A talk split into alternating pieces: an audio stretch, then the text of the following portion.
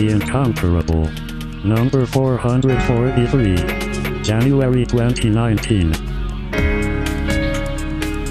Welcome back, everybody, to The Incomparable. I'm your host, Jason Snell, and in this episode, we're going to be talking about another Batman movie. Yes, the. The long march of many, many Batman movies continues. However, this is one that I've been looking forward to talking about, unlike Batman and Robin, uh, for quite a while now. No? It is 2005's Batman Begins, directed by Christopher Nolan. Maybe you've heard of it, in which Batman begins, basically. Joining me to talk about the origins of Batman, Christian Bale's Batman, are the following wonderful people. Guy English is here, so the jig is up. Hi, Guy. Hi, it's not who I am underneath, but what I do that defines me. Yeah, that's that's I. Uh, yes, Let, us say yes. Somebody yes. had to get that line off. Let's say yes. Tony Sindelar is here. Hello. Hi, I think I'm required to be here. You so are. I'm here. You are. Yeah. You are. It's Batman related, The, and therefore the you are here. the dean of Batman U. Dean of Batman University. Eh, it's a flat organizational structure. Yeah, So sure. Dan Moren is also here. Hello. Hi, I'm delighted to be here to talk about one of my favorite characters, Moon Knight.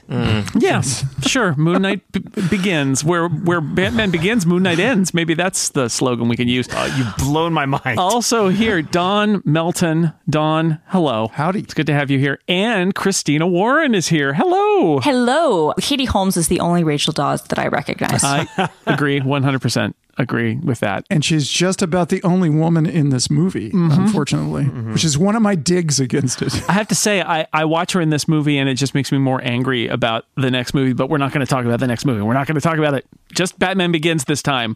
Christopher Nolan, uh, written by Nolan and David S. Goyer. It is the origin of Batman and Bruce Wayne uh, and uh, led to obviously two other uh, giant movies. Uh, our friend Moises Chiullan likes to point out that the origins of this screenplay are interesting in the sense that David S. Goyer wrote a screenplay for a Doctor Strange movie that was never made. And it's fascinating because Batman's origin in this movie is basically Doctor Strange's origin, which is kind of weird. And uh, that seems to not be accidental. so I saw this in college and I actually saw this on a date. And the guy that I went on the date with, he wasn't as into that stuff as me, but I remember all the internet reactions. Everybody was just like not about it. I think because we'd all been so burned because of Schumacher. Um, and then there was, there, there wasn't any belief that this was going to be any good. Chill out. Sorry, I had to do that. I'm sorry, Tony. Tony, it's safe. Come back out from I just desk. I see people surfing on spaceship doors. And it's, just, it's, not no a good, It's not a good thing. But they, uh, the even though it's kind of like a um, Doctor Strange light kind of origin story, there is some basis of that in various comics. It just those things sort of happened uh, if you read the comics, but they didn't happen in that order. They didn't happen at the beginning. But obviously, uh, uh, Ra's al al Ghul is you know been big with Batman since what the late seventies, early eighties. I forget. Yeah. So one of the interesting things about this, and, and for people, I mean, we we mentioned Joel Schumacher's name a couple of times. Like the fact is, we we it's easy to think now after these three enormous movies directed by Christopher Nolan. Um, although it's getting it's getting more understandable the more um, Justice League movies get made. Uh, that that Batman that that uh, that four movie set that started with uh, 1989's Batman with Michael Keaton and ended with the two Joel Schumacher movies that we Oh, covered in a in a rocket surgery episode because they were really bad. Um, it, it, it was like it was like well, okay, Batman's played out, Batman's tired, and this is a moment. Actually, reminds me a little bit of like uh, when uh, they did the Spider-Man Homecoming movie, and, and certainly the recent Into the Spider Verse movie, where people are like, "Oh yeah, I was really tired of Spider-Man, but this is a really good Spider-Man movie." This is where Batman was at this point. Was like those movies Yeah. were kind of jokes, and then this movie came out, and, And he's it's, back. It's good, and it's Yeah. it's a different take, and it and it puts a lot of the uh, a lot of the sort of silliness of those last couple of movies to to rest, and has a totally different kind of feel to it. And you know, I think there was a lot of skepticism going in, and then and then uh, people saw the movie and they're like, oh no, I see what they're doing here. This is a a Batman that I can uh, I can support. That period in the in the early 2000s there was like a lot of the we've got to revamp all these existing franchises and set them with a tone that is consistent sort of with our present day because you know casino royale is around this time as well Yeah. and so you you had the james bond abandoning the campiness of the 90s and 80s for something that was a little, you know, more gritty. This isn't nearly as gritty as many things that came after it, but it's no, also, but it started. But it started it, yes, but it, it did it better. Speaking of that, Bond, the Bond producers were were actually inspired by Bat, uh, Batman Begins to Yeah. reboot Bond. I mean, they're one Yeah. of the reasons It makes did sense. that. And and while Schumacher was, you know, uh, channeling uh, Carmine Infantino's Batman from the '60s. What I thought was great about this when I first uh, saw like some shots or whatever is this was you know Miller and Mazzucchelli's Batman Yes. you know, Batman uh, year year one, Mm-hmm. and I thought somebody finally gets it. Yeah, there's some shots that are directly taken from year one. Gordon's backstory in it is from year one. Yeah. Does everybody remember when you first saw on the internet the logo, the bats forming? You know the meta bat Mm. thing. when that Yeah, went that- off it, it was my it was my desktop background. I think uh, for a while. everybody's desktop background. right because it was so good like it was just one of those that was when that was i think when we started to kind of like maybe have more faith. And and it's interesting too because there had been a number of attempts um to reboot batman. Um aronofsky uh, was was uh, uh, Darren Aronofsky was I think working with Frank Miller to to to produce something.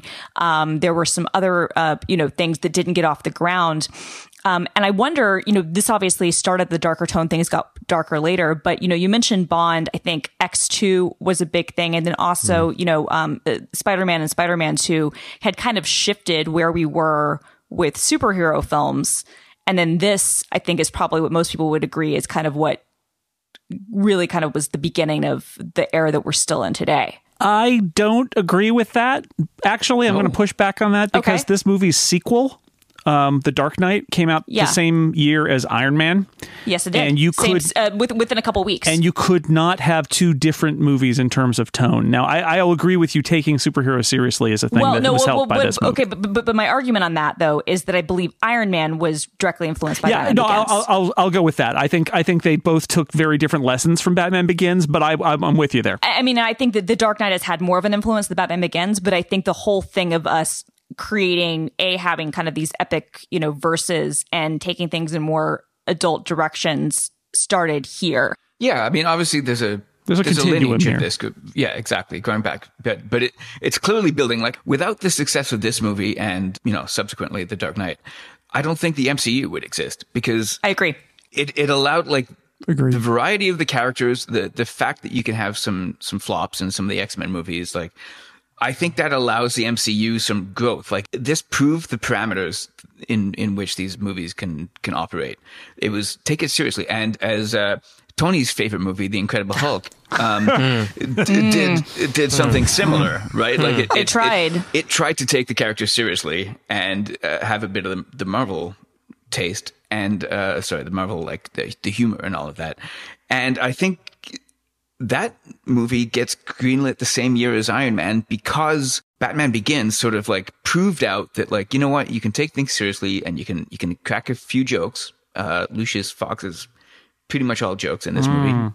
He's a very serious character, but like there's a lot of zingy one-liners, and it, it follows the same kind of pattern that I think Marvel like effectively weaponizes like scarecrow gas in, into into a money-making machine. Yeah, no, you're you're right, and and I mean, getting back to Christina's parallel there, I mean, it is hard not to look at those scenes where Bruce is talking to Lucius Fox about all the equipment that's in the Wayne Industries vault, and not say, "Oh, there's." There's Iron Man right there, mm-hmm. right? Like, I mean, that's kind of what the. How do you equip this guy? And you got a rich guy, and he's got access to weapon systems, and that is that is an origin story. Although with Tony Stark, it's obviously the other pieces are very different, but that's a that's a, a, a direct kind of kind of parallel.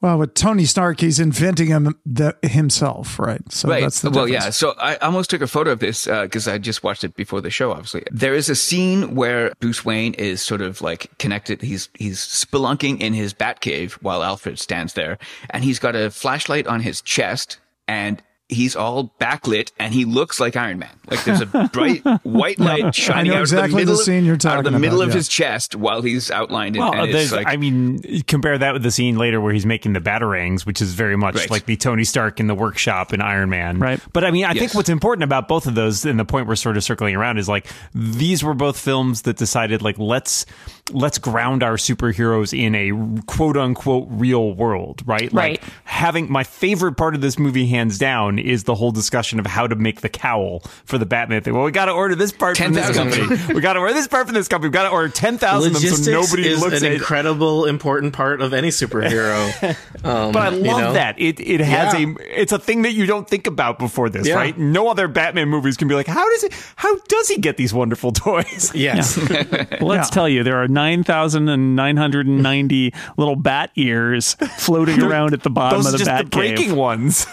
Yeah, broken ones. Put those, put those anywhere, right? I, I, whatever. Yeah, just back up the truck and leave them there. It's fine. But they did little throwaway justifications for things that I thought was very interesting. Like, uh, you, you know, when you see Bruce put the uh, headset into the bat ears, right? So you understand, oh, that's why the bat ears are on the cowl, right? Because that's where his speakers are and his antenna. Let's walk through what happens in the movie a little bit, and people can stop me because I, I think that, that that's worth doing at least in in, in large strokes. Because um, there's a, I think the structure of this movie is actually really interesting. We have, Yeah. uh, we have in the first part. Later in the movie, it's more linear, but the first part is not linear at all because we get we get Bruce and Rachel as kids and he falls through the well and there are bats but we and then we get Christian Bale who wakes up in jail somewhere in Asia and he gets in a fight and breaks a lot of bones Thankfully, that I, I appreciate that the first guy who picks a fight with him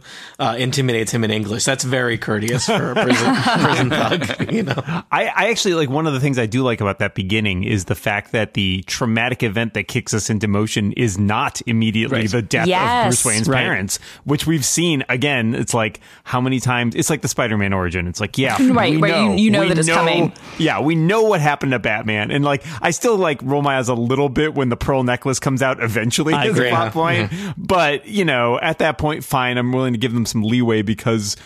Up until then, this is very unlike any Batman movie we've seen. I think this is a near perfect beginning to to this movie. Like I can't think of a better way to do it. Immediately, he's running through the yard and he falls in a well. Like there's action right off the bat. We see bats right off the bat. right off the Batman. And we don't see what made him Batman being the murder in the alley. What made him Batman is the fear of the bats. yeah That's that's why he cottons onto the bat thing. Yeah, if there's a theme to this movie, it's all about fear because I, Yes. I did a search through the script and the word fear has to appear in the script, I think, over 50 times. yeah, it's a no lot. accident they There's had a lot of talking about fear. Yeah, they're Yeah. like hitting you over the head with that right from the very beginning. yeah, they they want to make sure you, you do not miss that part. it is impressionistic in a way in in a way that I like that we get his childhood and it's not crime alley with Joe Chill yet. I mean that happens, but uh, although I will actually I would argue uh, that Joe Chill thing is as important eh, structurally for the movie. The most important thing about that is that then he goes on trial.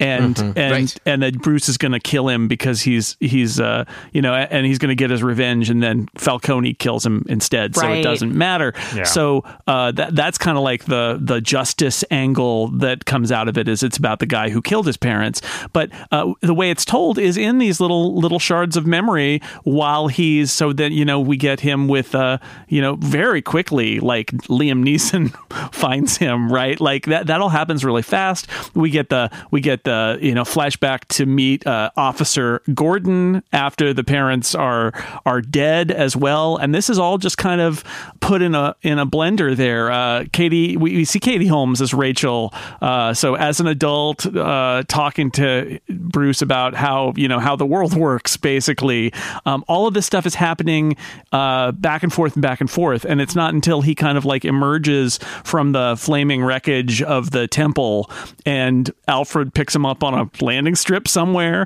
that the movie gets linear, and I think it's I think it's really effective. Like you get you, it's dramatic in sort of interesting ways because you don't really know what aspects of this life you're going to see, and you don't really know who this Bruce Wayne is, who's visiting with Liam Neeson and his training and all of that, and you get the you get the backstory in pieces. And I think it's I think it's really artfully done and and uh, and moves. re- I mean, like pacing wise too. I think it's really smart. Yeah. It's it's 45 minutes. They spend 45 minutes before they put him back in Gotham, which is amazing. And it's an hour before Batman even shows up. Yes. Exactly. Which is it's pretty good for an origin story, right? I it's that's, basically the first third of the uh, movie told, you know, Nolan Memento style, you know, told Mm-hmm. sideways. Every Nolan movie has multiple timelines in it, pretty much. Almost, Yeah. I think, you know, Interstellar, uh, even um, uh, Dunkirk. I mean, and I think that's Right. something he does. He likes to play with narrative and causality a lot. And it's milder here than in a lot of his other movies, but it still does. You're totally right. Like, I, I think the first time I saw this, I didn't quite know what to think of it because it does break some of the conventions we're expected, you know, we're sitting down expecting to see in a very linear, like, oh, it's the origin. Therefore, this is all about this leads to this, leads to this, leads to this. And that is not what we get. No, and, and, and I think, you know, we're expecting the typical origin story that we've always seen, you know, that we know so well. Right. And that, that it plays with that is really interesting. And to your point, too, I mean, the length, this is a long film. So the fact that it is 45 minutes before you see him back in Gotham.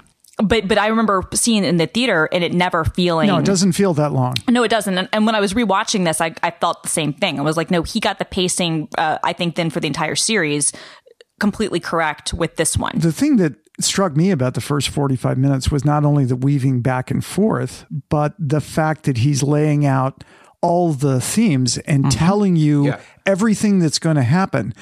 And what struck me, the rewatch, because I actually did not, I usually rewatch this thing like every year somehow, you know, out of boredom or whatever, but I didn't rewatch it uh, last year. And I'm watching again this this year, and they're doing the scene in the beginning where they're in the opera, and I go, "What opera is that?" Uh, Mephistopheles. Ah. And the thing is, when you think about what the story is, it's you know it's all about Me- uh, Mephistopheles trying to corrupt Faust. And uh, and this is not my idea. I mean, I, the other people have noticed this thing before, but if you think about it, that's the whole story right there. Mephistopheles is Ra's al Ghul, and Faust is Bruce, right? Yeah. Yeah, and you, when you talk about laying out the groundwork for the entire film in the first half hour, 45 minutes, the fact is, um, Liam Neeson gives him the entire roadmap of being Batman. Oh yeah. Yes, it's it's it's it's a very interesting take on the kind of training montage because it's like a training montage and indoctrination into a cult. Yeah, So- yeah, and he's like, It's- "You need to be Batman, Batman. but no, no, no.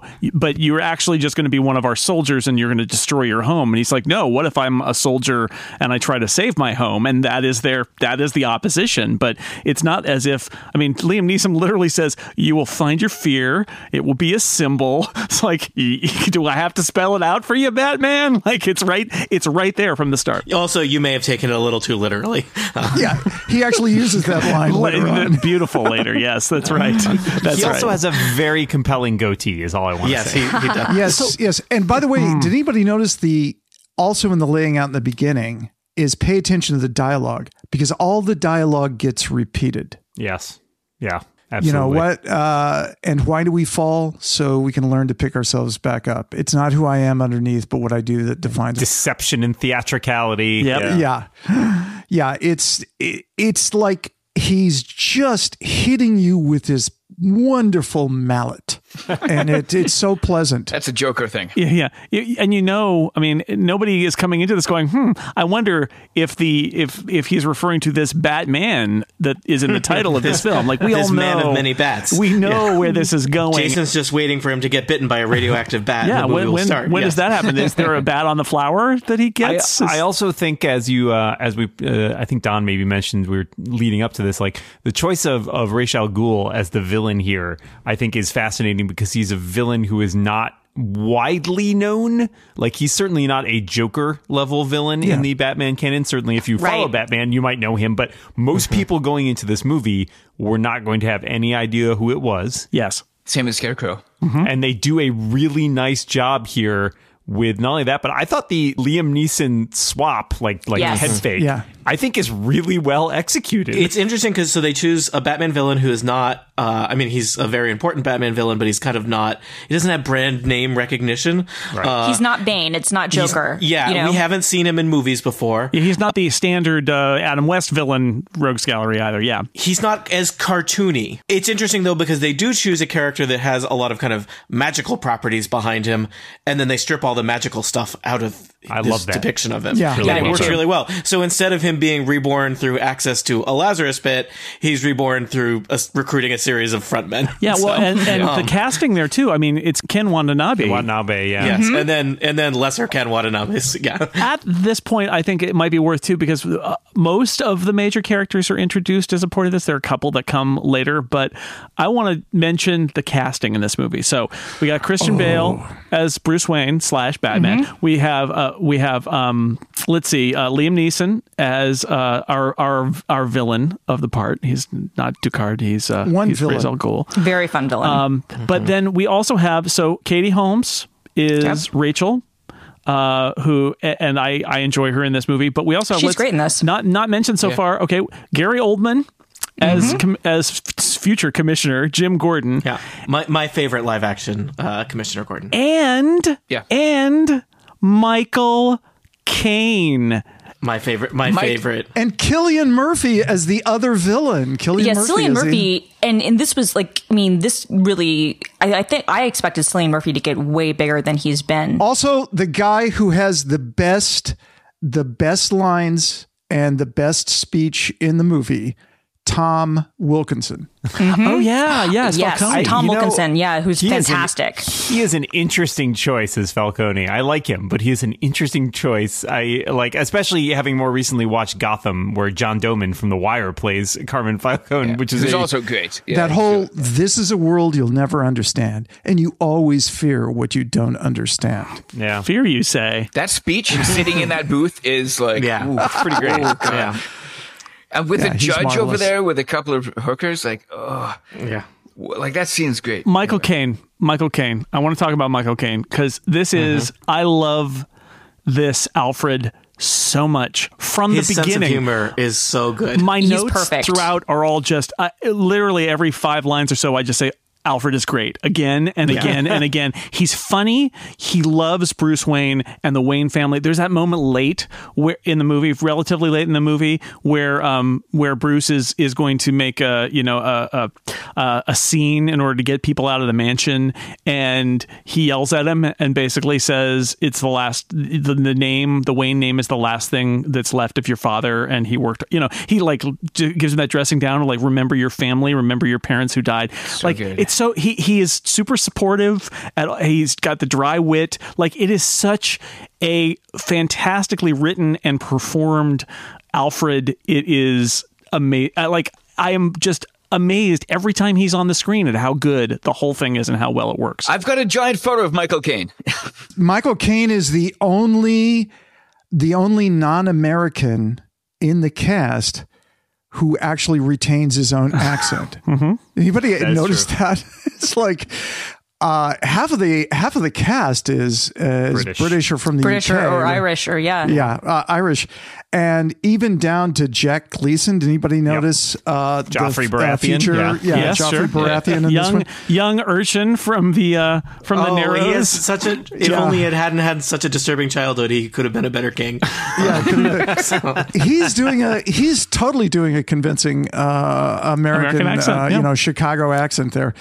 I did not until the rewatch realize well, that's where they filmed a lot of it. I mean, it was filmed like in Shepperton Studios and in lots of locations around uh, England, and I was like, really? I thought it was filmed in America, and it was it was really the the scenes with the Batmobile that are filmed in America on you know Lower Wacker Drive. yeah, exactly. It's the Blues Chicago Brothers Drive. the yeah. Chicago stuff that that is Yeah. in there.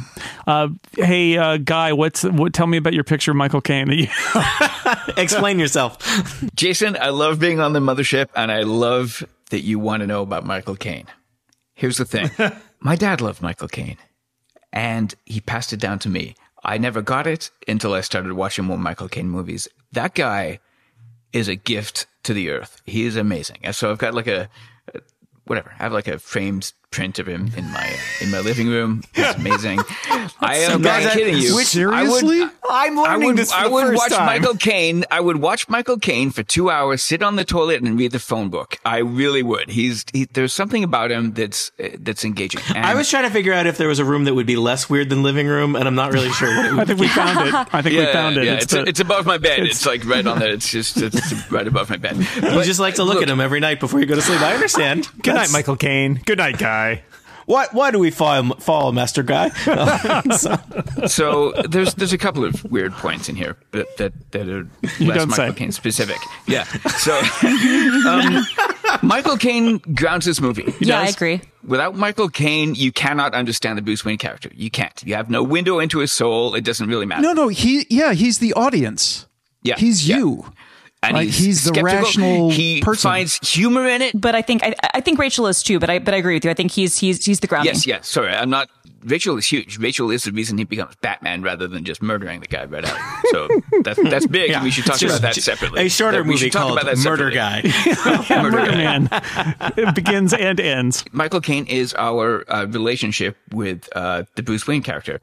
The reason that we can enjoy this movie and have any kind of sympathy for Batman is because Michael Caine takes him seriously, but still pokes a little bit of fun at him, which gives us uh, the uh, the the ability to to sort of excuse the weirdness and foibles of whatever. It's a superhero movie. Weird stuff's going to happen. It's cool. Michael Caine's on the case. Hmm. And he's judging when he judges Bruce's weird behavior. What he's doing is he is applying that layer of of reality of our world, right? Of being like, Yes. yes, you know, you did end up. I did end up having to pick you off a rooftop after you were drugged with psychedelic gas or whatever it is, right? That he's Yes. he's like, okay, I'll do it. Oh yes, I will drive Rachel home, and yeah, she's just having a rough night. Everybody, as he pushes her into the car. Yeah, Yeah, and Rachel and Lucius Fox help that too, where it's you know Go- Gotham is a messed up place, and in their world, which is still very grounded in reality, Bruce's actions at least like are not actions they themselves would do, but like they understand why he would do them, right? Uh, given what he has gone through and what his resources are, it's not completely madness that he would put on this armor and go out and punch people. It's not the best idea, but. You know, he's a rich guy uh, with with issues. it, it it's mad and alfred points it out and the fact that michael Caine can carry that like this is stupid but i'm gonna go with it anyway like maybe this maybe this is what you got to do for a couple weeks and then you'll Right. like then you'll switch to like smashing cars into each other or something Right, right. right like you know. like even even that thing that we were talking Yeah. about where he's buying the cowl and the pieces it's like you'll finance a really good crocodile fight i don't know you you half to expect him to be like you know what i'm gonna tell bruce that uh, we gotta buy 10000 of these things and uh, maybe, Maybe then that- come maybe to his they'll- yeah. like, but it, he just never does. He's like, okay, well, I All right, guess 10,000, On, yeah, on to the it. next thing, you know. Like he's he's complaining about being in the cave. He's complaining about uh, the waterfall. Like Bruce is like, hey, look, let's go through the waterfall, and Michael Caine's like, yeah, no, I'm just gonna stand here and not. it's cool. I'm good. I'm good right here. somebody somebody's gonna need to report your death I think there's even in the in the sequel, the second film. I think there's even more of this. Yes. Th- this Uh, the third film too. You talk about grounding Yeah. uh, about grounding him. I will point out that at the end of the movie, after Wayne Manor is bur- burned down, it's uh, Alfred who says, "I thought this might be a good opportunity to improve the f- foundations." Oh, in the southeast, Southeast corner? corner. precisely, sir. It's like yes, he, yeah. Let's build a bat cave, Bruce. Right? Like you know he's Yeah. probably had a really boring seven years while while bruce was gone I think so. like there I was think- probably a lot of paperwork to do in the first six months and then since then it's just just drinking tea really quietly Tony, do you think so? I think he was like living like a baller, man. He's like flying around in a private jet. He's been having the time of his life. See, I, don't know. I, I I think he might have been living like a baller, but he's been like worried about Bruce this whole Yeah. time. You know, he hasn't been able to actually relax True. because you know he's been worried about what's going on. Maybe, or my cynical, or the cynical view, not my cynical view, but the, the, the awful view is like, yeah, I go play vigilante on the streets, get killed, and then I get back to my awesome life of living like a you, you know how uh, how tiring it is to be oversight on Rutger Hauer as he tries to steer Wayne Enterprises into the ground, though. Like that was that was also Alfred's job. All that money is lost, like tears in the rain. Well, originally, I guess it was it was Lucius Fox's job, but uh, Yeah. uh, but uh, Rutger Hauer took care of that. Yeah. Uh, one thing about Michael Caine is his character does n- not change the entire movie. He's constant. Yes. When you think about Christian Bale's performance, though, Mm-hmm. and Bale said this himself, he plays four different people. Right, right, because he's because he's uh, well. Let's see, who are they? There's Batman.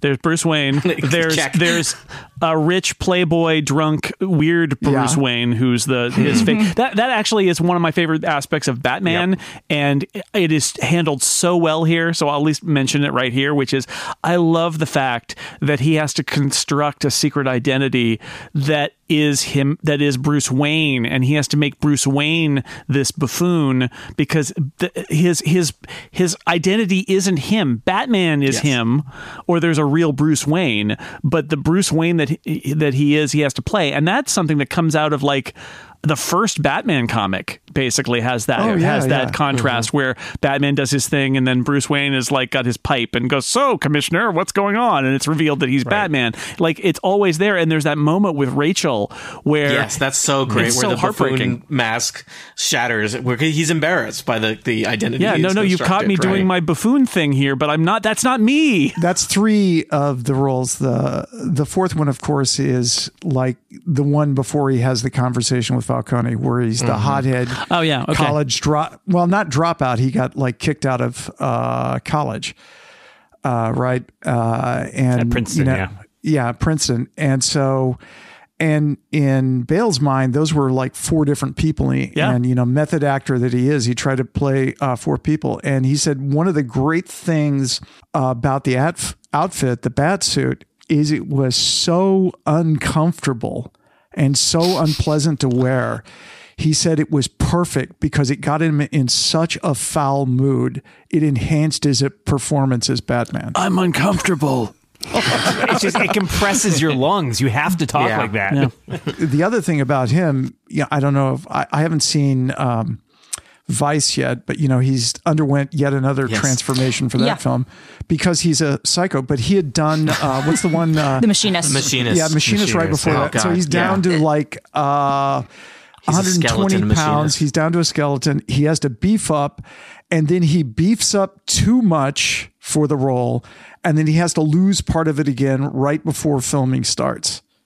What a maniac! I mean, He's a psycho, but he's not an American psycho because he's British. No. Yes. oh, well, I was, uh, well, I was gonna, well, well, I was going to point that out though, because actually that was the first time he ever bulked up, right? Because Yeah. some of us, uh, me, might have first fallen in love with him when he was in um, Little Women. Um, I, I also thought he was cute in Newsies, but Little Women, when Newsies, I was yeah. like, I want to marry Laurie. And then, you know, he shows up as Patrick Bateman in American Psycho and he bulked up a lot.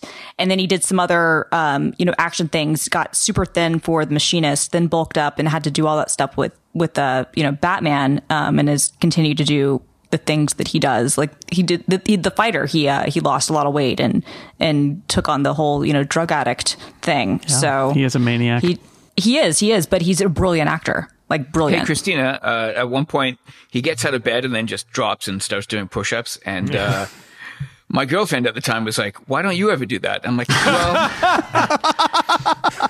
got some got some got some reasons. why you know, don't you, at- guy? At the I time, you say. go.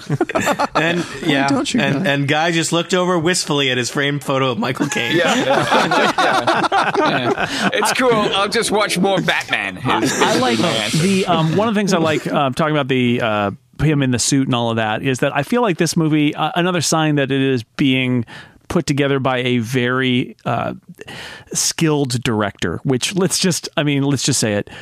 Uh, action movies and superhero movies are not always well directed in terms of, uh, of especially like geography is a big thing that I talk about on this podcast a lot. Where Yeah. there are a lot of times there's explosions and stuff, and you have no idea what you're even looking at. And I felt like Christopher Nolan has the rules of Batman down. There are those scenes where he's in the alley and he's and there and there's the uh, the other scene in the in like the waterworks where he's descending from above, but he's always got like his um, his cable, and he's got like he he'll f- uh, go up and he'll come back down, and all of that is happening.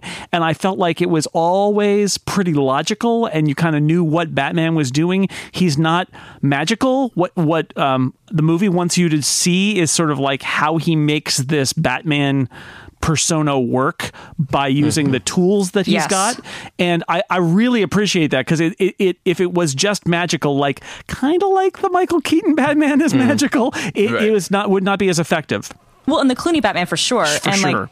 like Clooney's one of my favorite actors of all time, but I mean, even he admits like that was not, you know, No. a good a good thing. Whereas I think again, like uh, what grounds all these characters. I mean, you had you had Oscar winners.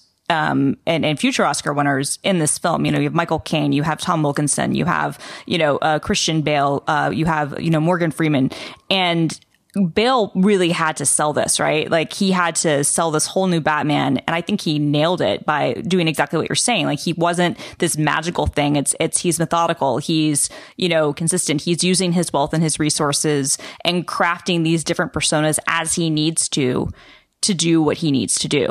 Think about how much time this movie spends showing like the development and iteration of his gear.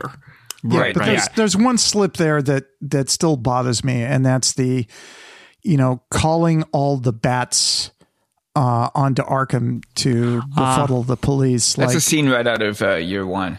yeah, well, it totally is, but they didn't do the setup of the technology, the little sonar thing, or do the Yeah. great line from year one, which is. It's a pity I can't patent this and make a lot of money from it because it's genius, you know. Right. Well, who's going to make money out of summoning a million bats? I don't think that's. This is why he doesn't Guy, own the guy, business. guy! I have a Yeah. new, I have a new plan to disrupt the bat market. It's gonna, Yeah. Right. You know, what are you paying market. right now for individual bats? yeah, I, I have to admit, watching the movie this time, I saw I saw him push the button, and I'm like, I have no idea what he's doing there. And then the bats come, and I'm like, oh, I guess that's the button that calls the bats. Okay, Yeah, like that's fine. button. I wanted to call back one thing that Tony said earlier that was brilliant. Uh, It was also about the Hulk. Um, Oh boy, no, no, no. T- Tony said that they take the magic out of Ra's al Ghul, and I kind of wanted to chime in there and say they also take the the magic out of Batman. Yes. yes. and and I think that's the the performance, it's the the the gadgets. It is going to Lucius Fox, and I think a lot of the things that sort of also ground this movie are, are based in that, and that's maybe they screwed up a little bit with the uh, the let's call it million bats button. Uh, but, but, but, but broadly, it's you know it's Yeah. it's sketched out and it's scoped out well. Well, so Morgan Freeman as Lucius, like very important to the movie and to grounding the movie as well. He's very funny in this throughout, including all the way up to the end where he's made the CEO of Wayne Enterprises and Rutger Hauer is out on his Yeah. uh, behind. But uh, Lucius uh, also explains. I mean, we mentioned this earlier talking about Iron Man, like.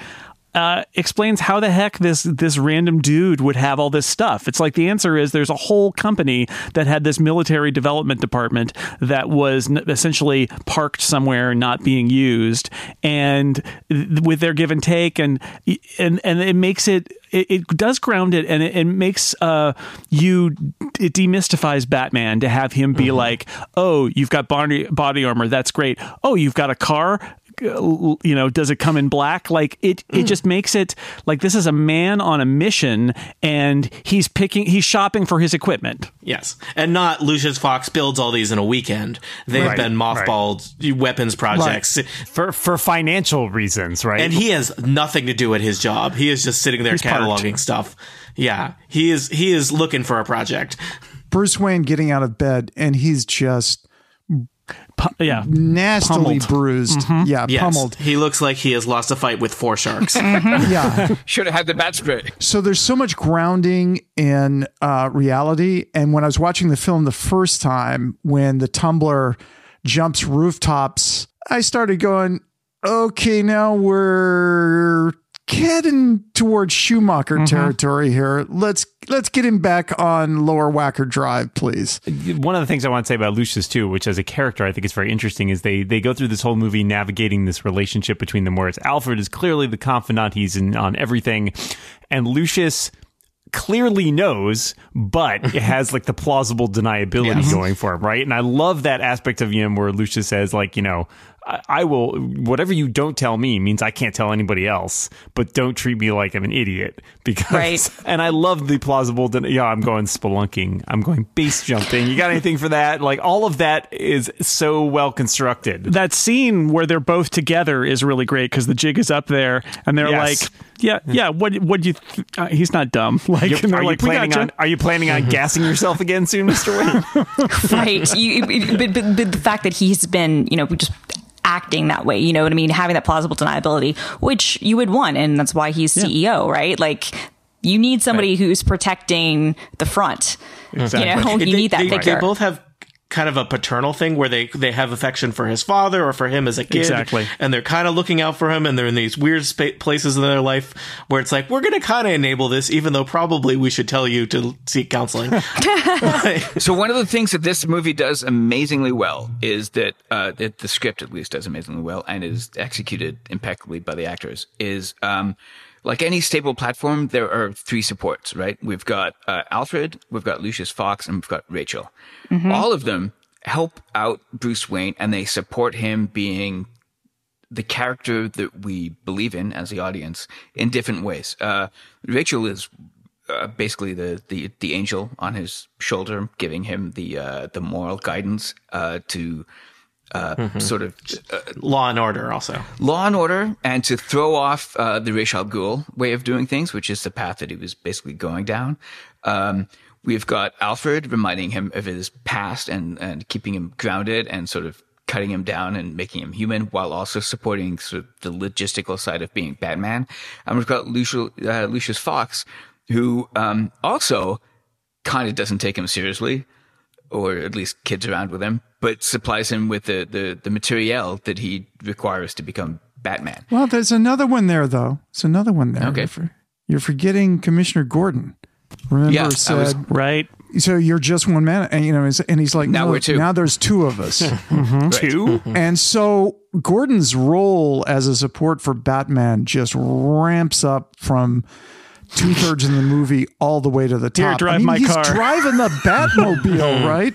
Yeah, I was gonna say though, I feel I, I feel like Batman's more of a support, or is as much of a support for for for Gordon though. Yeah. Gordon Gordon's not in on the identity. Right. so. That's the one thing I was going to say, and I think that's one of the things that this movie does really well. And Iron Man sort of picks up a thread about this: is we don't spend a lot of time having people wor- like wonder who's Batman or trying Right. to find out who Batman is, or or Batman protecting his identity. Rachel because- just looks at Batman and she's like, Bruce? like, I mean, it's not, come on. Which is what which is what would happen in real life because she knows him. Yeah. and we've seen we've seen that story over and over and over again, right? Again, like same thing we talked about with the origin story of taking a different tack.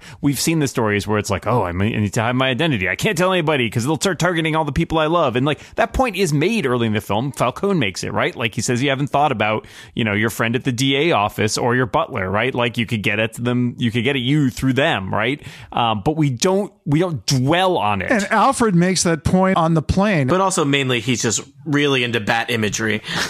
you know, there's there's 2 cast members that we haven't talked about yet, though. Very important cast members, in a way. Not really cast members. One is Wally Pfister's cinematography, and the other is the absolutely stunning score by the teamwork of Hans Zimmer and yes, James and Newton James Howard. Newton Howard. Mm-hmm. Oh my god! I, I I actually after I did the rewatch last night, I turned I stopped looking at it and I went through section by section and started listening to the music.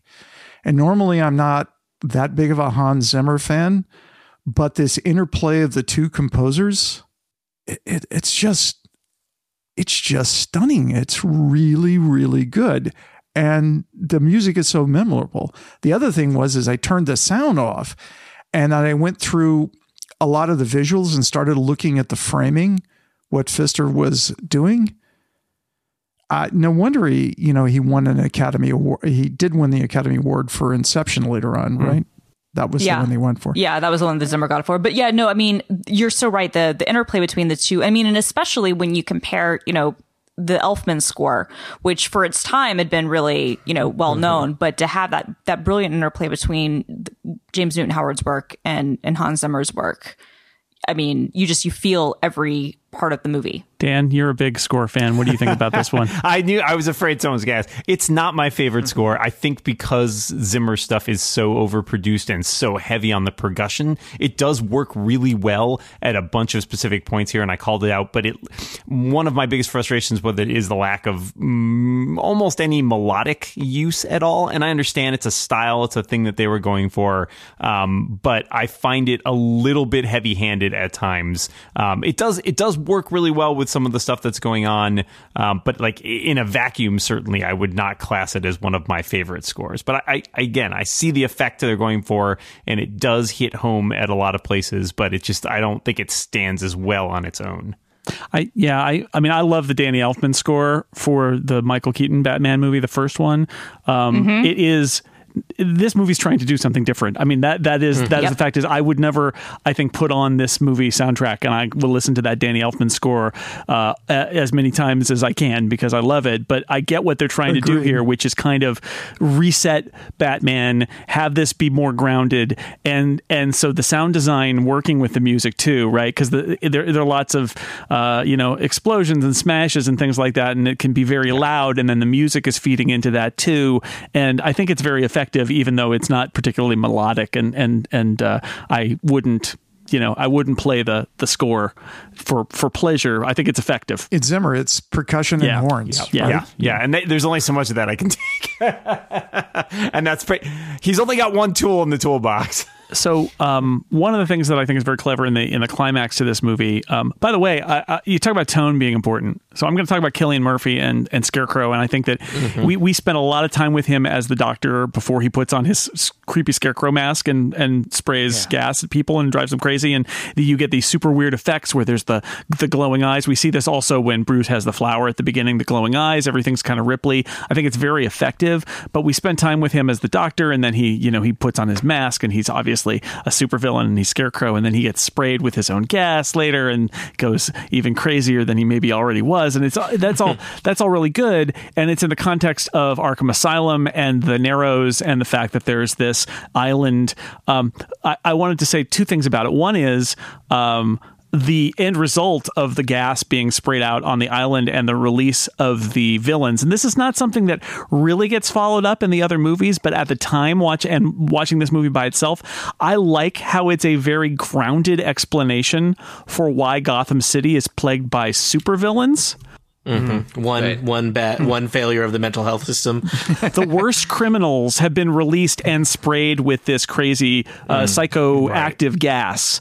So of course there are uh, insane supervillains running around Gotham. It's your Gotham origin story, yeah, basically. yeah, exactly. This- so I, yeah. I enjoy that. I enjoy that. I will say also when you have a director as serious and capable as Nolan, and you've got the music and you've got the production design and all of those things, and and, and the actors who are grounding all of this, that's the kind of movie that can get away with a cockamamie plot about Yeah. medicine in the water that's going to be vaporized by a microwave. No, totally, totally. it's so stupid. Why, it- why it not? is. Why not just vaporize it first?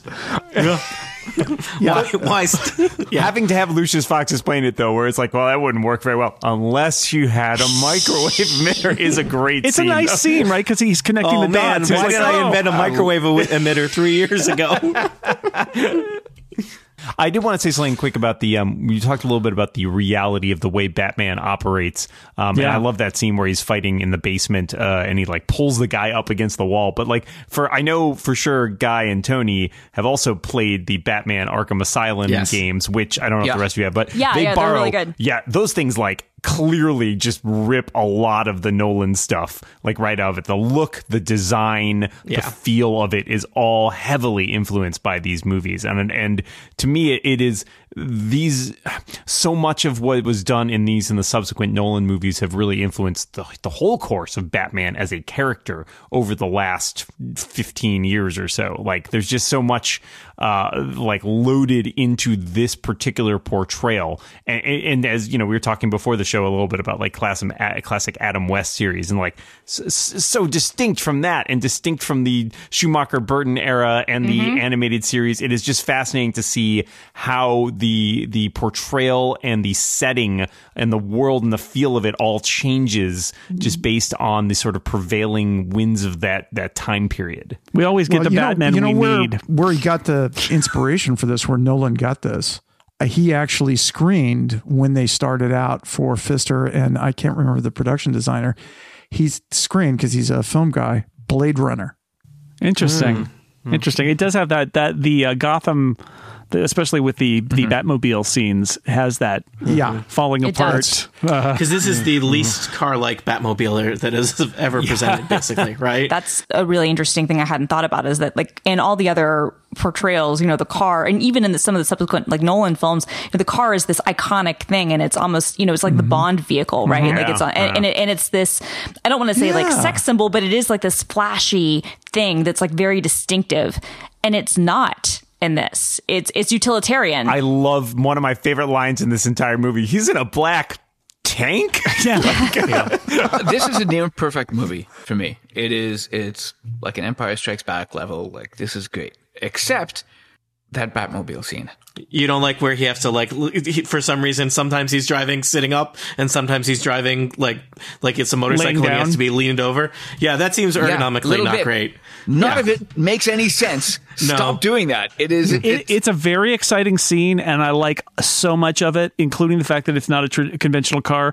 But you called it like I love that, Like yeah. I don't, I, I don't think the movie ever really establishes why sometimes he has to go lay Yeah. down on his belly, and sometimes he I has think to sit up. like It's like a it's like targeting maybe there was something thing. cut I, I, think know. there was something about when he can jump or something but it's it, but it doesn't make any sense and it's dumb I don't care. He's driving on roofs. and the driving on Don't the do roof, that. but there is that, there is that literally that scene where that like Don said, yeah, where there's that one kind of gable or whatever it is, that one window that that it just drives through and it all flies off, and it's like, yeah, Right. that's that's uh, I, I agree with Don. Let's get back on the street, please.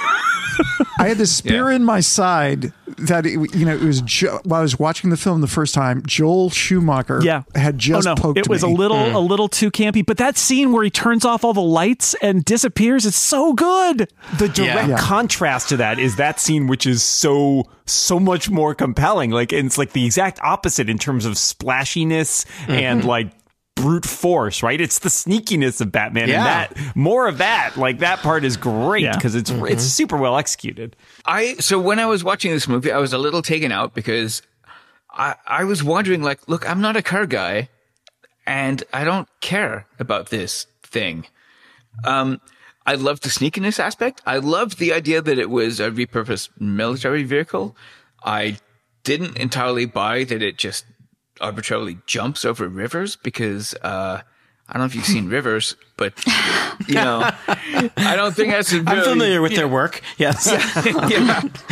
but you can't jump a Batmobile over them, and it. I think it's an effective. Uh, like I like the earlier scene with the Batmobile. I like the scene where Gordon is figuring out how to drive the I love Batmobile. That. Yeah. Um, and, and I like the Batmobile, but I, I agree that scene does have those moments where it's sort of like, what are you trying to do here exactly? And could you, could Yeah. you have gotten off the rooftop a little bit sooner? And also, by the way, the logic of that scene is amazing because he has a car that can go across rooftops and b- jump between different parts of the freeway and jump to the street, and yet there's always one police car right behind him.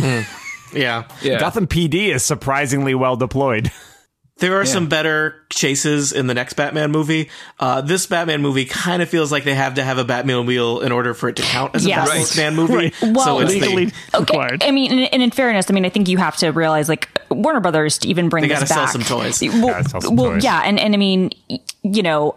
They went with the most un-Batmobile ever, but like, yeah, I mean, this was not going to be a proven thing. Like up to this point, Nolan's career, you know, as a filmmaker, he wasn't a, a huge box office draw, right? Like he he wasn't, and and so and yeah, you just got made Insomnia, which Right. put a lot of people to sleep in the theater. I theater. mean, I mean, I liked Insomnia, but you're, but you're Yeah. right. I mean, you know, but but he was known for like, I mean, Memento was a breakout, but it wasn't a box office thing. it was like right. an, Exactly. indie that happened to, to do it. Like this is his mark, right? Um, this is this is Bale's first really big film as as a leading man too, where he's carrying, you know, like he's being able to be a successful box artist thing. So I can kind of understand if you're the studio and you're like. We have this property, which includes a car that has huge reverence to the audience. You can't not have the car, you know? so the best you can get away with is a really weird car. Um, I, I agree completely that uh, they need a car scene. Batman is Bat, the Batmobile is basically as famous as Batman. I think it's Yeah, good. bats are known for their cars. Yes, Right, Bat, they are. I, he's not car man guy I'm right. Uh, I'm not personally a car guy, but I I dig it that that's a thing. I don't. I would never. I, I'm not demeriting the movie for that. It's just to me that was five minutes that I could have spent Yeah, it's doing something you know, else, you know? My my my parts where I kind of twinge is uh whenever they have Batman actually talking and he's like a close up on him and it's like I can't take you seriously. You're just a guy in a rubber Yes. suit. Yeah. Yeah, don't yeah, don't yeah. don't frame it that close. It doesn't. It's not believable. Your face, your mouth looks weird. Yeah. The scene where he's talking to Gordon and he has the stapler against his neck uh, that he thinks is a that's- gun, that's a really and we don't scene. see Batman. That's great. The scene where he's like perched on his back porch, uh, that, like I can't take him seriously. And then when he's li- he's talking to Rachel on the like the subway, uh, like Just hanging out on that Yeah, railing? just hanging out. And I'm like, no, you should be much further away. Uh, you should just you should just be a shadow on Maybe a yeah, maybe use the shadows, dude. Yeah, League like stay- of like- Shadows. like you just you just look like a weirdo. But think about it. There's actually very little of those scenes with Batman like that. Yeah, Most of the there's time only when he's like Batman, three. he's There's three, fighting, yeah. or you're seeing him in flashes, right? And I, I will say in counterpoint, the scene I love the scene where he interrogates Scarecrow after exposing him to this Yes. gas. Oh, and you man. have the creepy Batman face. Yes, that the is demon really Batman well face. done. That was and then cool. later on, when he's flying over the island as the fear gas being released, and Oh, everyone it's so sees like the Nazgul, like you know, Yes. like they're all screaming like they they can tell Yeah. the Batman is coming because everybody is screaming down the street. I, I would love to see a video, uh, like a, a cut of this, where that's the only time you ever see Batman is through other people's crazy fear distortions. That's a that's a good idea for a movie. Dan's uh, making a bid for the found footage Batman movie. that would be awesome. actually, I would totally, I would, Dan, I would totally watch that. Excellent. All right, well, I'll be right back, guys. Yeah. Hey, D- Dan. Next time we have Belanti's here, we should uh, get that as an Arrow episode. please, please let him go.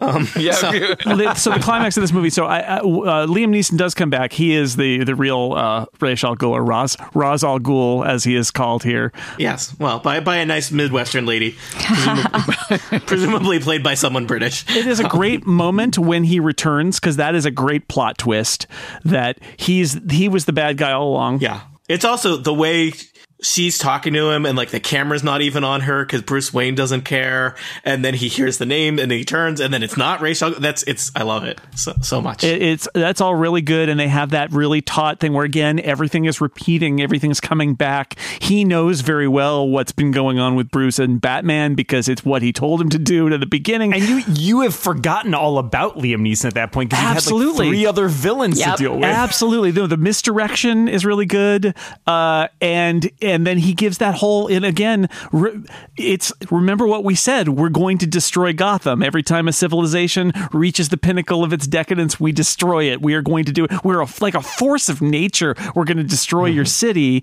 And then Bruce, you know, he does his quick thinking. I'm going to act like a boor, and I'm going to insult everybody and make them leave. And in and then there's the the the uh, the parallel, uh, which I, I have to say. I don't think Liam Neeson needed to say, haha, this is like the scene in the beginning where you burned down my house. It's like, I got it. Right. I got it. We got it. Thank you. But it is, yeah, it's A great. It is a nice parallel, and it's justice is balance.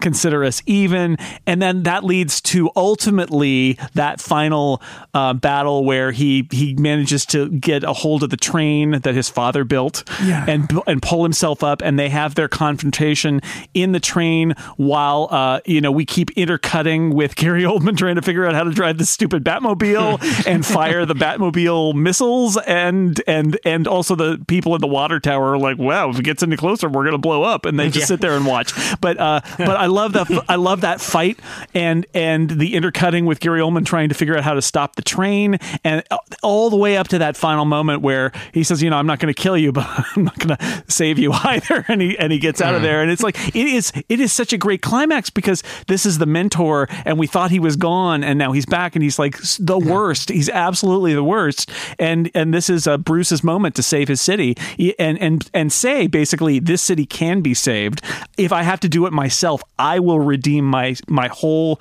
corrupt, awful city, and uh, and and honestly, now it's his responsibility. You break it, you bought it, and that's where Right. That's where he I mean, ends I, up. I won't kill you, but I don't have to save you. Is kind of splitting yeah, this hairs. this version of Batman is not three laws of robotics safe. Well, so. Yeah. Maybe you can get out of this, Liam Neeson. Save you once, shame on me. I don't know. yeah. How many how many savings does a villain get? Go- going back to the conversation, Ra's al Ghul's purpose here kind of bothered me. So why is Gotham singled out in all the world? It's Is the it worst. They- they declare- they say it's, it's the like biggest the- city.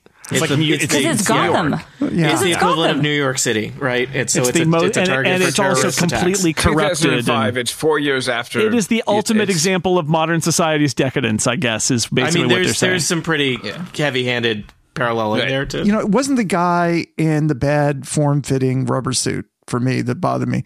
It was this thing. Why would a guy go to this much trouble? To that kill is what the city League of Assassins way? has always done. That's that's their thing. Yeah, yeah. Yeah. Please see our CV. We took care of Rome. Also, the other thing that he mentions that I've forgotten. That's you know.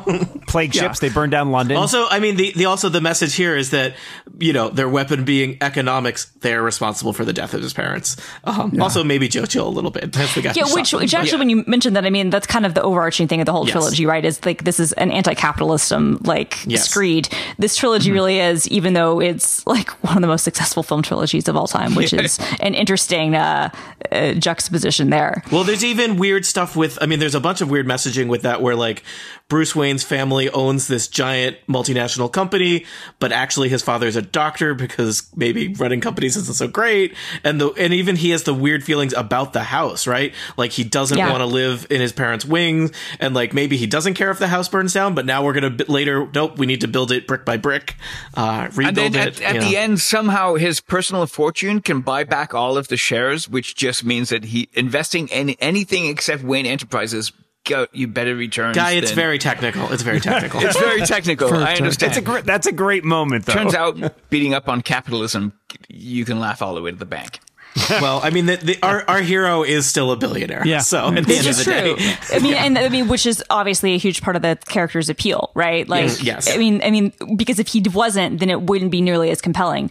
Can we talk about? Can we talk about Rachel Dawes for Yes. a, a, a second? Yes. Because there are a couple of things with this. One, as I said at the beginning, I actually really, really enjoyed Katie Holmes's performance in this, and it makes me angry that you know, because of her relationship with Tom Cruise, which started during the promotion of this film and, and other things that she wasn't in um, the sequel.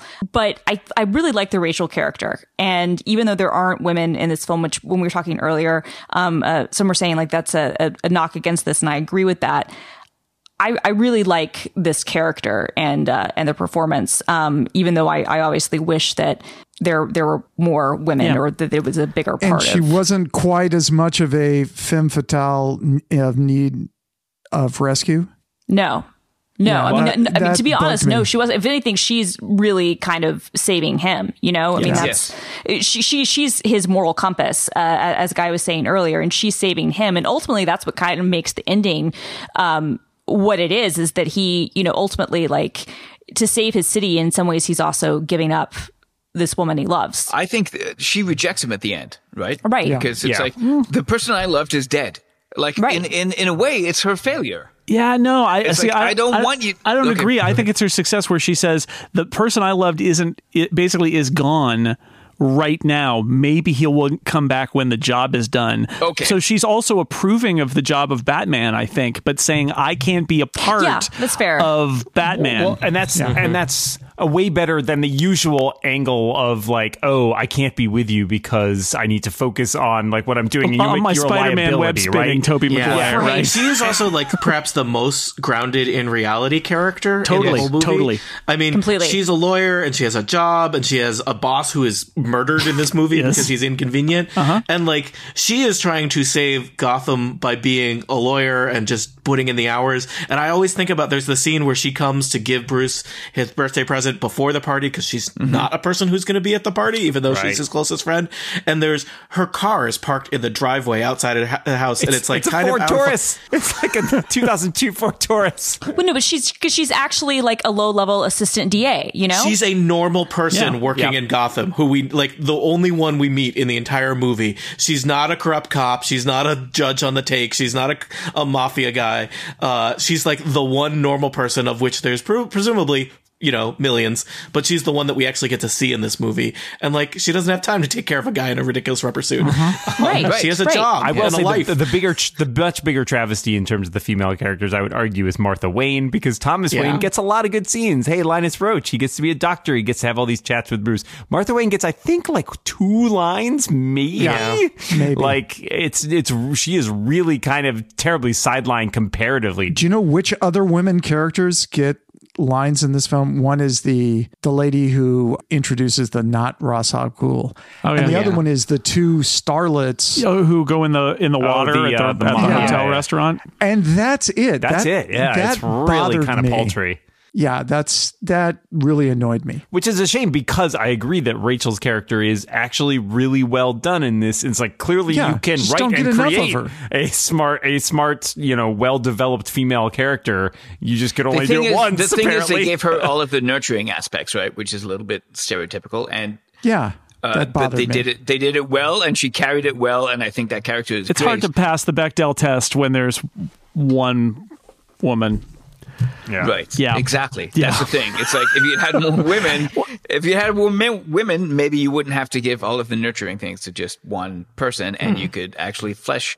Turns Yeah. out, even like people. the one other are- one, the, the, there's the secretary at Wayne Industries who Oh, yeah. has like a Oh, line right.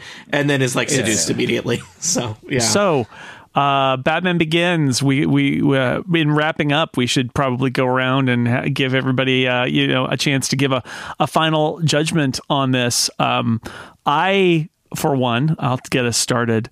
I think this movie is great. I um, it's got it's not flawless, but I think it's very good. I like how it tries to ground Batman and have some rules that Batman has to play by.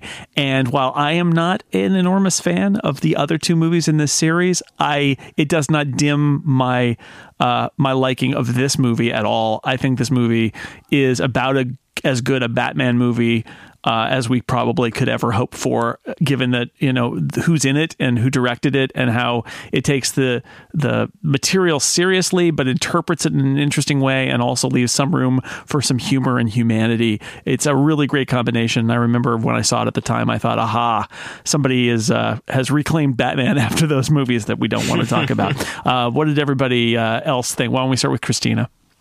Yeah. So, unlike you, I'm actually a really big fan of the other two films. I'm a huge fan of this whole trilogy, and for me, it it starts with this, and this helps kind of ground things. And I was actually I, the reason I was so excited to talk about about this film is because I feel like so many people sleep on Batman Begins.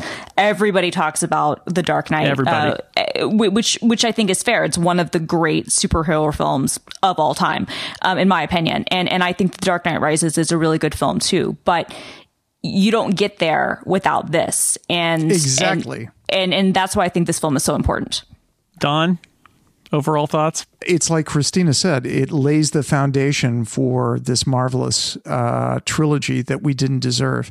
Every time I see one of these films of this ca- uh, caliber, uh, you know, with my ancient advanced age and, you know, wistfully thinking when I was a little boy back in the 60s, wouldn't it be great if they made a movie about Batman after I watched the first three or four episodes of the original Batman television series and they took it seriously. And then to see that actually finally happen in 2005, I was like, this is the best day ever. you know, and um, because it it harkened back to the Batman that I knew and I, I read in the comics back in the 70s and the 80s. Uh, to uh, you know where Miller and Mazzucchelli uh, taking him with year one, and I was like, these people get it, and I, I was so thrilled, and I was just at that end where you know Gordon and Batman, you know, meet at the end and talk about the next challenge, and he flips over the card. Mm-hmm. I just almost stood up in the theater. I remember people in the theater when I saw this, and I think I saw it opening night. I, I remember that there was like applause yeah. at that moment, Oh, I which which was which was so exciting because you were like, yes, not only are you going to get that iconic villain, but we're going to get it from this Batman and this like series. Yeah. Yeah. Guy, uh, look deeply into the eyes of Michael Caine and tell me what you think of this movie. I'm sorry, I'm lost in thought in the in the deep sea of Michael Caine eyeballs. That's way weirder when you put it that way. yeah. Yeah. yeah. Wait till we stop recording. I'll tell you the truth. Um, Batman Begins is a near perfect movie. You may not like it. It may not be for you. It doesn't delve into the heart of the human condition and teach you something new about yourself. But in terms of being a well constructed, well executed, well acted, well lit, well scored movie, it's impeccably done. From the protagonists to the, the, the fact that the villain has the same ultimate goal as Batman, but goes about it on a macro level while Batman is trying to work on a micro level. Um, the, the ultimate resolution of it, uh, the goofy over the top plot to microwave some water and make everybody insane. uh, the idea that like you can topple capitalism by taking out its biggest city and, and, and sort of do the, the purge of Rome. This movie is terrific. The only thing that would be better about it is that if, if Michael Keaton showed up in, in, in a black turtleneck and had a conversation with this Alfred, that would be great. Uh, Dan, final thoughts? Uh, yeah, this is probably hands down my favorite Batman live action movie. Uh, I think that it does capture the character really well, and it, it, captures the whole world of the of Batman really, really well. The look of it, the feel of it, um, the grounded in reality. I, I really love all that, and I think moreover, I mean, for me, it is a film that, as we discussed, like really ushered in a lot of the modern day superhero movies and you know it, it earned that. Um, so not only the marvel movies following on it but the rest of this trilogy. I have mixed feelings about some of the other movies in this trilogy. Mm-hmm. i think there's some fantastic stuff in it but i think it, it also sometimes runs away with itself a little bit. Um, and I think, you know, its legacy is felt in a lot of other places in the huge preponderance of superheroes that are in our culture right now. Most specifically, I'll point to, of course, uh, one of my favorite shows, Arrow, which draws lines dun, dun, directly. Dun, Thank you, guy. Uh, draws lines directly from this take on Batman. Like it, it, basically is just the first season is largely cribbing from this, uh, yeah, and yeah. and you know to to good effect. But like that is how influential this movie was. Is that a show came out you know five years later and was like you know what was really great that Batman movie with Christian Bale. Let's totally run on that for a while. So yeah, I, I think that there's this movie for me is a, is a uh, a largely a success Uh, there, I have some nitpicks with it, but you know, it was enjoyable to watch. Uh, again, after you know more than ten years, it's held up really well, and I think it's just it's a very, very well put together movie. So I'm I'm delighted that it has entered our canon. mm-hmm. Tony, you get the uh, last word as the dean of Batman University. You know, I, I enjoy uh, Christopher Nolan's work. Uh, I'm partial to this Batman character you people keep talking about. Uh, so this movie uh, was two great tastes together. Uh, I very much enjoy it. This is maybe my second favorite Batman movie, second only to the Lego Batman movie, which has a special place in my Lego heart. Um, and I'm not really sure what's third. Third gets it gets complicated to figure out what's third. Uh, but I, I really enjoy this movie. It's it's it's my favorite uh, depiction of Alfred. Uh, one of my favorite depictions of Commissioner Gordon. Uh, I even I even like we haven't mentioned him. Uh, the guy who plays uh, Commissioner Gordon's dirtbag corrupt partner. Yeah, yeah. the guy like, who gets we, yo-yoed we, up and down. He's so perfect. Like he only needs like two scenes, and we get it. Everyone in Gotham is corrupt. Yep. we don't need to we don't need to delve into that. This is a great Batman movie. I'm glad Batman won the tournament tournament and compelled us to watch all, all of his movies. The Batman movies, yes, indeed. all the great Batman movies. Indeed, indeed. Well, this was I was very happy to to watch this one because I uh, am and revisiting it just reminded me how much I love it. Well, uh, we will. We there are more Christopher Nolan Batman movies to revisit, and I think those are going to be interesting episodes. Given that what? some there people, more? some, some people yes. love them, and some people are not as positive about them. And I think that we're going to ruffle There's great a stuff bunch of them, feathers. so. I, I agree. Actually, when I say that I don't like The Dark Knight, actually, really, I think half of it is one of the best superhero movies ever made. Yep. And then there's the second half. Anyway, we'll, we'll get there. I agree. Uh, but for, I might go to two thirds, one third. But, but sure. But yeah. for now, maybe yeah, we can t- just uh, eventually there are two separate podcasts. And, uh, no one is no one is forcing you to watch the whole movie. I'll, I'll, I'll, we'll get there. Uh, but this this is a movie if people haven't revisited it or they, they have left uh, the Dark Knight has let, left such an impression that they have forgotten or they're they're just going to say oh and there's that Batman Begins that silly first movie. It's great. People should watch it and uh, and I'm glad that we uh, we got to do this as part of the ongoing. Um, I don't know what I owe Batman mortgage that I paid to Batman for him winning the uh, superhero tournament two years ago. Anyway, it's very technical. I would. It's. I should never sign that contract with Batman because he's a stickler and he's got really good lawyers. Um, I wonder if he's a rich guy in real life. Anyway, um, I would like to thank my guests for being on this Batman Begins episode of The Incomparable. Tony Sindelar, thank you. Uh, thanks for having me, nerds. Guy, Guy English, thank you. Uh, no joke. I was thrilled that this set of nerds was who I would be podcasting with. Uh, you're all great. And uh, Tony, I've never met you in real life, but we went And you to- never will. I, I might. I might. We'll, we'll see. but uh, Guy, look, this we, is real life, by the way. I just want to point that out. Well, no. I- Okay. Okay. Sorry. Guy, this is a dream. Wake up. Michael Caine compels you to wake up, You know Guy. what? This is what I get for trying to be nice to you, jerks. I know. This is, this is exactly what you get. You learned Never this try by again. Screw you all. Get out of here. you, what a waste of time this has been. Indeed, indeed.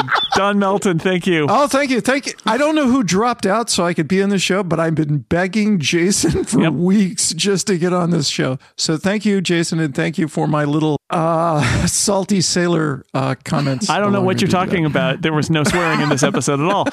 at all. Dan Moren, thank you. Nice goat. Oh boy. And Christina Warren, thank you so much. Thank you for uh, for letting me uh, join your your, your show. Um, e- despite having the Twitter handle film underscore girl, I very rarely get to talk about movies on podcasts. So this was really really fun, especially with all of you. Come back and join Please us for more back. Christopher Nolan and or Batman in the future. Yes. Please. And thanks to everybody out there for listening to this episode of The Incomparable. And until next time, I'm Batman.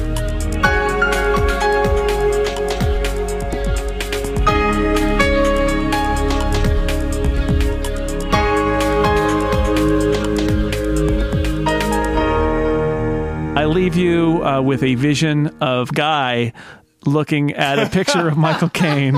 You know, Guy English has just he has bought a little beachfront property on the oceans that are Michael Caine's blue blue eyes. So, I love this You so know much. what? You guys think you're making fun of me. I'm not. You're not. I'm in, You're yeah. not.